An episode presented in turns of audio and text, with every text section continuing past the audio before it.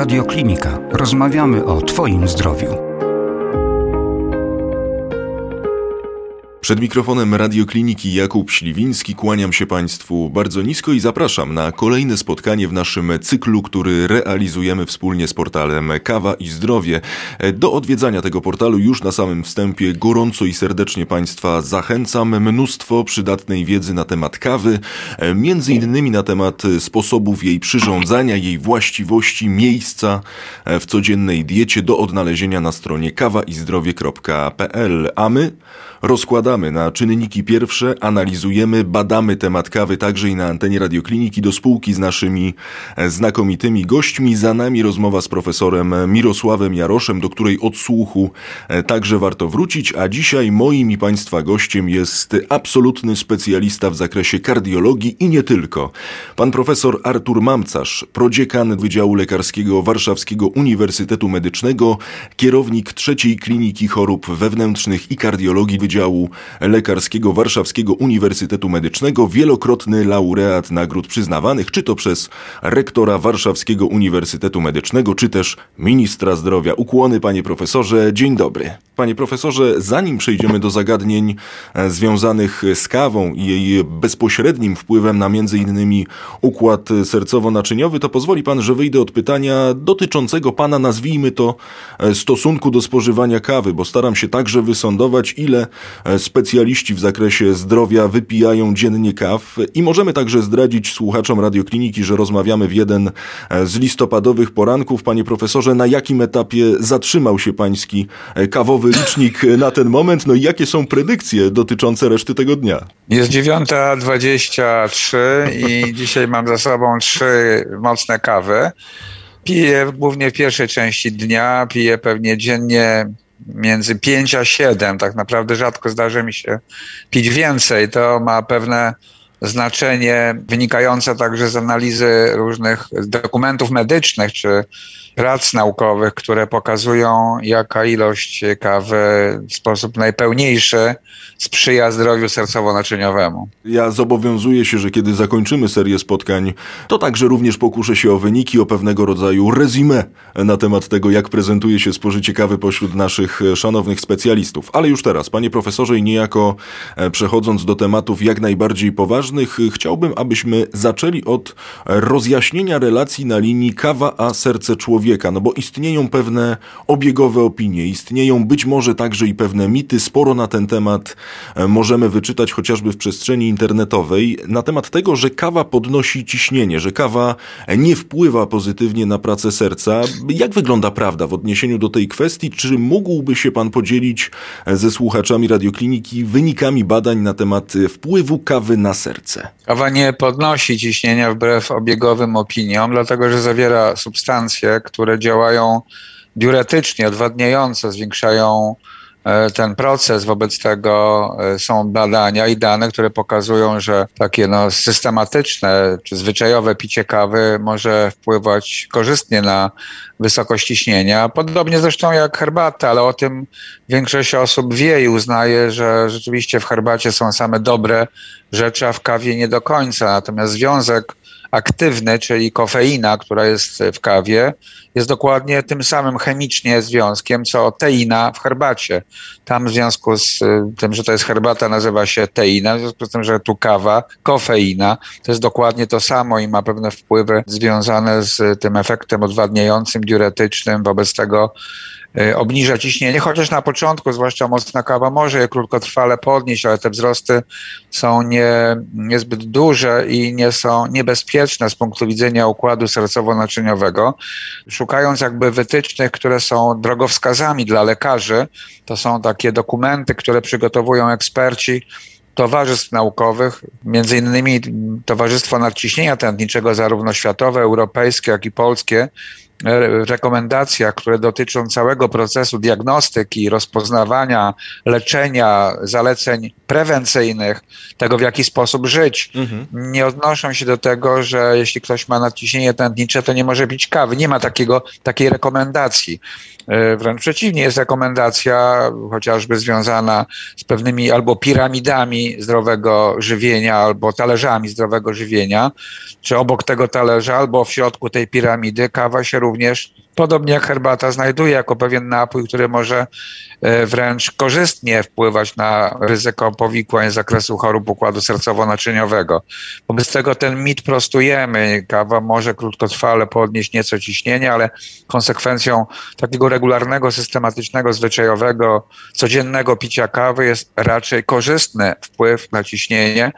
On nie ma zbyt dużego przełożenia. To nie jest takie działanie jak leków, ale e, na pewno nie możemy, czy nie, po, nie powinniśmy się tego obawiać. To jest jeden z elementów, czyli wpływ na ciśnienie. Mamy także inne korzystne wpływy. E, wspomniał Pan o osobach z nadciśnieniem, no i właśnie w tym momencie także możemy obalić e, ten mit, bo oczywiście jak wiemy nadciśnienie, no można powiedzieć, że to już jest choroba części, znacznej części globu, no i często również to nadciśnienie przebiega bezobjawowo, jak również, no i w tym wypadku, z tego co rozumiem, kawa tutaj także może mieć pewne pozytywne wpływy, osoby z nadciśnieniem absolutnie nie powinny kawy unikać niemalże jak ognia, tak? No nie muszą unikać kawy. Y, mniej więcej jest tak, że połowa osób preferuje, z grubsza rzecz ujmując, mniej więcej połowa, no jeśli byśmy zapytali na sali, czasami to robiłem, kiedy miałem wykłady na temat kawy, pytałem, kto dzisiaj pił rano, jeśli to było rano kawę, albo kto pił herbatę, do śniadania chociażby, albo po południu i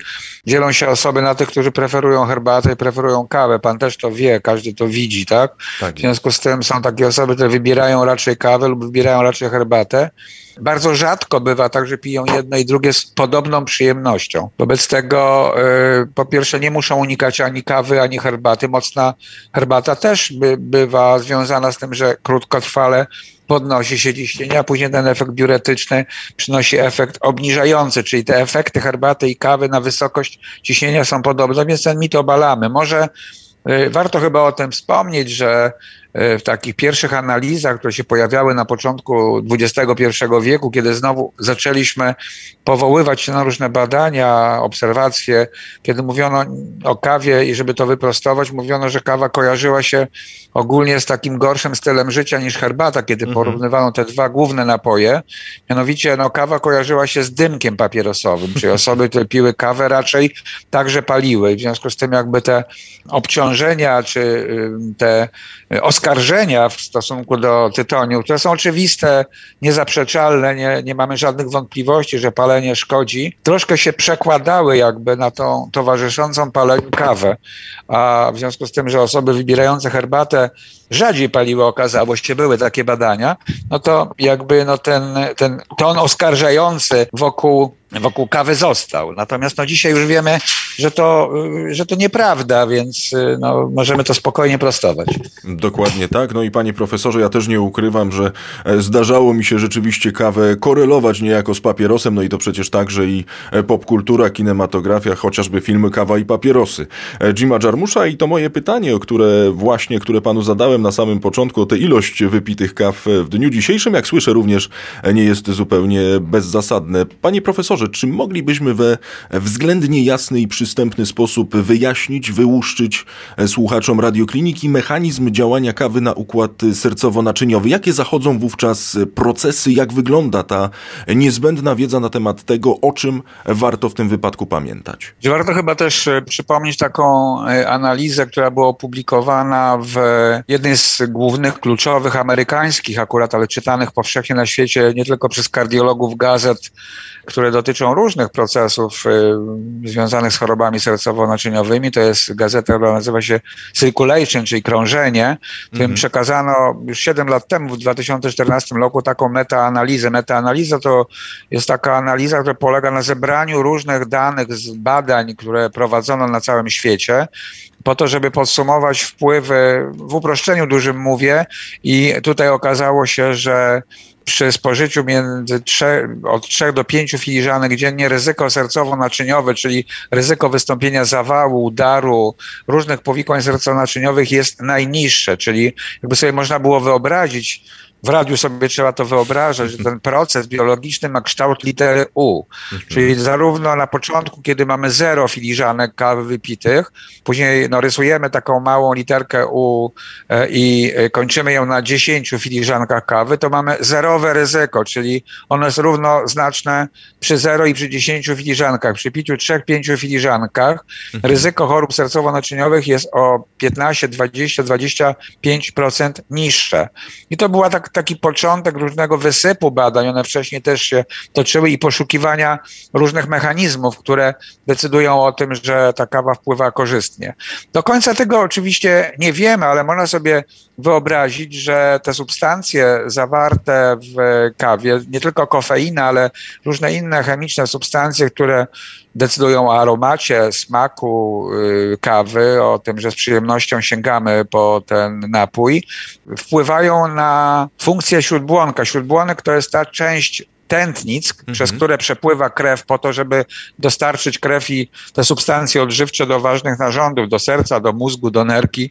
Ten śródbłonek podlega różnym zmianom i między innymi interwencje nasze lecznicze, lekowe za pomocą leków powodują, że my ten śródbłonek chcemy naprawiać jakby lub zapobiegać temu, żeby on się popsuł. W związku na przykład z paleniem albo z nadciśnieniem tętniczym albo, albo z procesem miażdżycowym wynikającym, wynikającym z wysokich stężeń cholesterolu. I najogólniej rzecz ujmując te substancje wpływają przeciwzapalnie na ten śródbłonek, czyli ten efekt przeciwzapalny substancji zawartych w kawie jest związany z tym ochronnym wpływem na układ sercowy sercowo-naczyniowy. I oczywiście, no, y, możemy oczywiście do tego y, to, to, to wchodzić głębiej, ale myślę, mhm. że nie ma takiego powodu. Natomiast jest też pewna tajemnica, która jest związana z tym, że niektórzy wybierają czy nie wybierają kawy jako kluczowego napoju. Pewnie każdy z nas wie, że niektórzy mówią, że im kawa nie służy.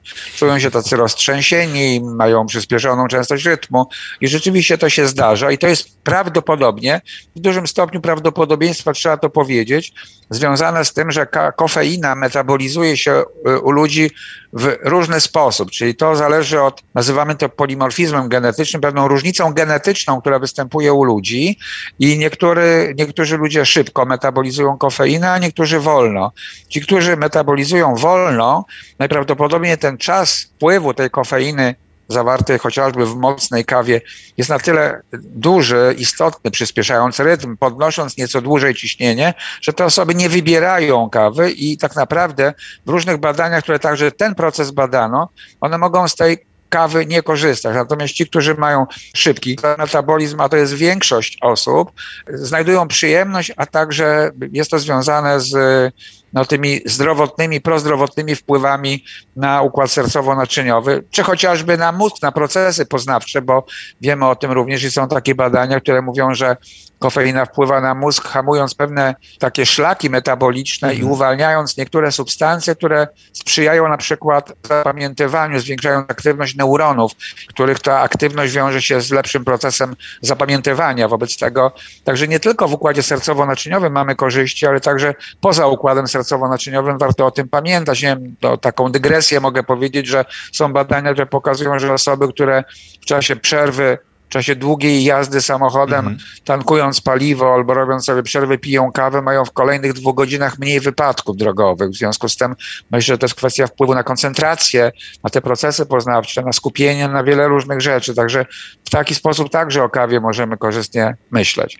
Kawa poprawia wydolność fizyczną, dlatego na przykład znajduje się też jako ciekawostka. Ja się troszkę zajmuję kardiologią sportową, a mhm. tak dawno mieliśmy okazję pisać książkę na temat dopingu w sporcie i kofeina jest na e, liście substancji, które e, są zabronione, czy na które należy obserwować, czy określone dawki kofeiny mogą być, czy stężenia kofeiny badane u sportowców, którzy osiągają wysokie wyniki, więc tam jest granica dopuszczalnej normy wobec tego. Także ten efekt kawy można zauważyć. Panie profesorze, no i właśnie, a propos tych e, mitów, a propos tych różnych przekonań, no to teraz już zatrzymujemy się przy poszczególnej ilości wypitych, wypijanych filiżanek kawy dziennie. No bo jak wiadomo, wiadomo, w każdej tej dziedzinie życia potrzebny jest ten złoty środek, potrzebny jest e, balans. E, panie profesorze, do której wypitej filiżanki kawy możemy mówić o tym, że kawa wychodzi nam na zdrowie? W którym momencie powinna pojawić się lampka, przy jakiej ilości, że chyba przesadzamy? No i pojawia się pytanie, czy to jest kwestia absolutnie indywidualna, czy może istnieją tutaj pewne przekonania, czy istnieją tutaj pewne prawidła, wedle których powinniśmy się w tym obszarze poruszać? Pokazałem to badanie wcześniej, tą metaanalizę, mhm. która pokazywała, że między 0 a 10 ta literka U się układa tak. i przy trzech, pięciu, czy powiedzmy pięciu, trzech, siedmiu, najlepiej przy pięciu, to ryzyko sercowo-naczyniowe jest najniższe. No ale tak jak pan redaktor pyta o to, czy to indywidualizować, oczywiście, że tak, bo badania medyczne, tego typu publikacje są związane z obserwacjami nie konkretnej osoby, mhm. tylko dużej albo ogromnej czasem grupy osób na podstawie analizy ich zwyczajów żywieniowych chociażby. Wobec tego to należy indywidualizować i nie możemy zarekomendować, tak jak w przypadku leków, kiedy, no bo wrócę do tego, chyba warto o tym powiedzieć, mhm. że wtedy, kiedy badamy nową substancję, która staje się lekiem, dzisiaj mamy wiele leków, które są bardzo skuteczne, to w badaniach klinicznych my najpierw po bardzo skomplikowanym procesie dopuszczania do badań klinicznych kolejnych faz, my ustalamy skuteczność i bezpieczeństwo leku i jego dawki. I możemy wówczas powiedzieć, że przy takiej dawce, która została zbadana w badaniach klinicznych, najlepiej byłoby stosować dawkę od 5 do 10 czy 20 mg, w zależności od masy ciała, płci pacjenta, problemu, który posiada, wysokości ciśnienia, częstości rytmu, wielu rzeczy różnych. Czy umiemy to zrobić na podstawie prospektywnego, czyli idącego do przodu badania. Dzisiaj jest czas zero, mhm. za rok, dwa, trzy widzimy te różne procesy i sytuacje, rekomendujemy dla kawy, dla w ogóle różnych substancji, które jemy lub pijemy, takich badań tak naprawdę najczęściej nie ma, tylko opieramy swoje rekomendacje na podstawie takich fotografii populacyjnych dużych grup, które opierają się o deklaracje ludzi, tak? którzy mhm. mówią, że tyle i tyle piją. W związku z tym to są troszkę uproszczone informacje, nie tak precyzyjne jak dla badań z lekami, które no, w tym procesie, o którym wcześniej powiedziałem, możemy bardzo dokładnie oszacować. Tutaj dawki nie możemy precyzyjnie zarekomendować, możemy opierać się tylko i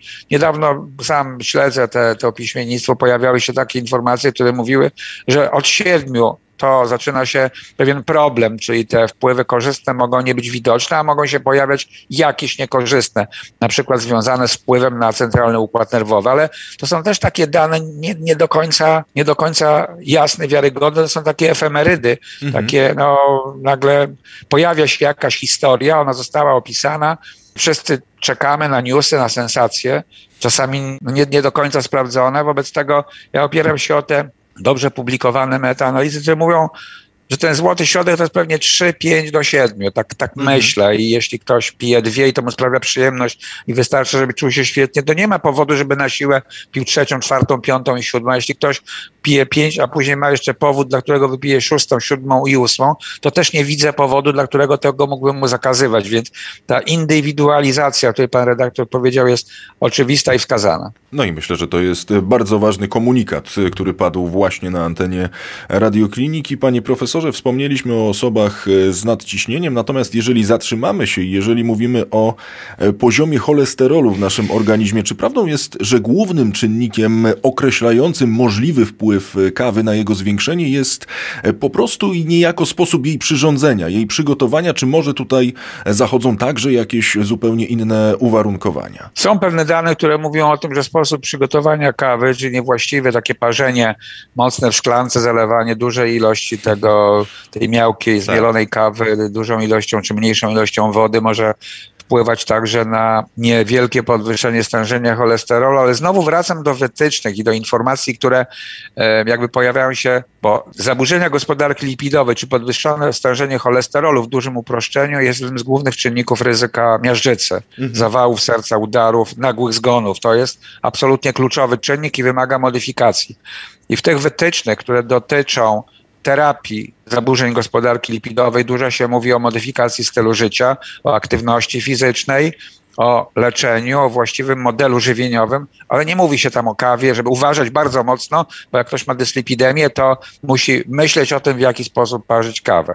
Są nawet dane, które mówią o tym, że publikowane zresztą w 2017-2018 roku, czyli nie tak dawno, które pokazują, że niezależnie od sposobu parzenia kawy, jej efekty prozdrowotne są podobne, więc być może są jakieś różnice i pewnie zarówno dobre ziarna kawy, dobre gatunki kawy, pite wtedy, kiedy są zaparzone w dobrej jakości ekspresie, a dodatkowo jeszcze pewnie w dobrym towarzystwie, przy miłej rozmowie albo dobrej książce, z pewnością wpływają korzystniej niż wypita na prędce źle zaparzona kawa złej jakości. To tak bym uznał również indywidualizując tą sprawę, mhm. czyli nie mogę tego przełożyć na całą populację, na wszystkie zalecenia dla Polaków żyjących w Małopolsce, na Pomorzu czy gdziekolwiek, tylko właśnie w ten sposób traktując sprawę, że tu nie mamy bardzo precyzyjnych danych, ale te, te, którymi dysponujemy, te największe, mówią raczej o tym korzystnym wpływie tych antyoksydantów i samej kofeiny, która wpływać może korzystnie na serce,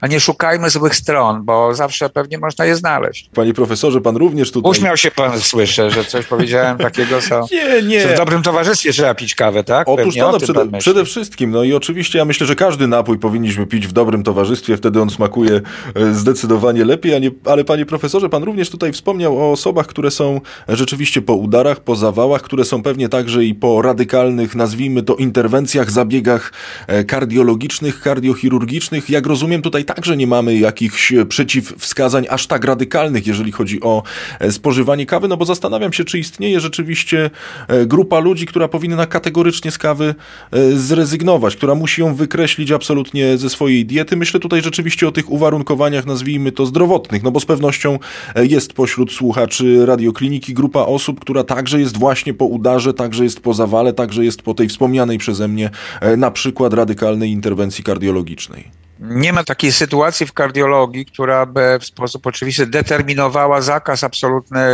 picia kawy, jeśli to sprawiało kiedyś przyjemność i będzie sprawiało dalej, bo nasze interwencje, zarówno u pacjentów operowanych kardiochirurgicznie, jak i pacjentów z chorobą wieńcową, po zawale, czy po zespole wieńcowym, czy po udarze mózgu, rehabilitacja pacjenta, czyli cały proces, który ma go przywrócić do stanu, w którym był przed zachorowaniem, mhm. zmierza do tego, żeby jego jakość życia, długość oczywiście także, ale jakość życia była wysoka, żeby to było życie w pełnosprawności, w dobrej jakości życia. Jeśli tym elementem, tym dobrej jakości życia jest przyjemność, przyjemność z picia kawy, to nie zabieramy tej przyjemności.